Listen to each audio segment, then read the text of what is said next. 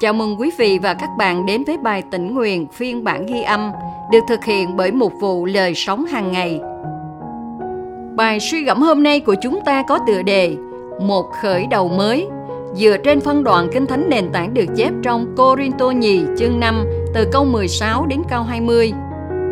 Vì thế, từ nay chúng tôi không đánh giá một ai theo cách loài người nữa, dù chúng tôi đã từng đánh giá Đấng Christ theo cách loài người. Nhưng bây giờ, không còn đánh giá Ngài theo cách ấy đâu.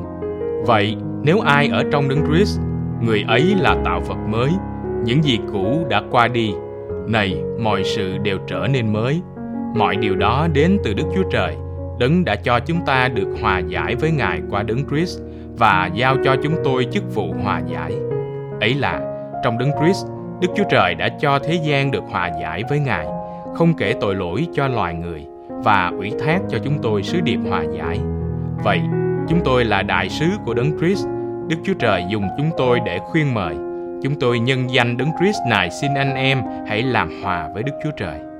Và câu Kinh Thánh hôm nay chúng ta cần ghi nhớ được chép trong Corinto nhì chương 5 câu 17. Nếu ai ở trong Đấng Christ, người ấy là tạo vật mới.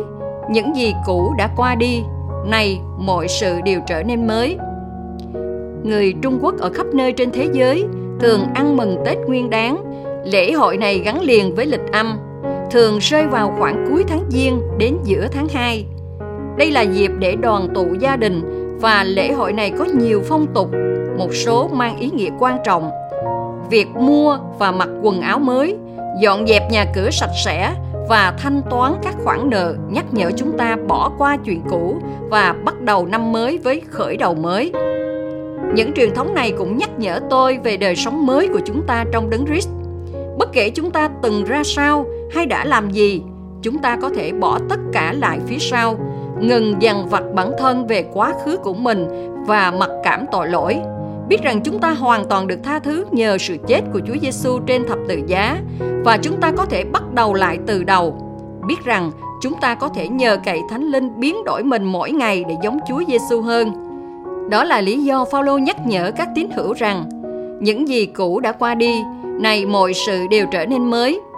Chúng ta cũng có thể nói như vậy, bởi vì đó là lẽ thật đơn giản nhưng chắc chắn. Chúng ta được hòa giải với Đức Chúa Trời qua Đấng Christ và Ngài không kể tội lỗi chúng ta nữa.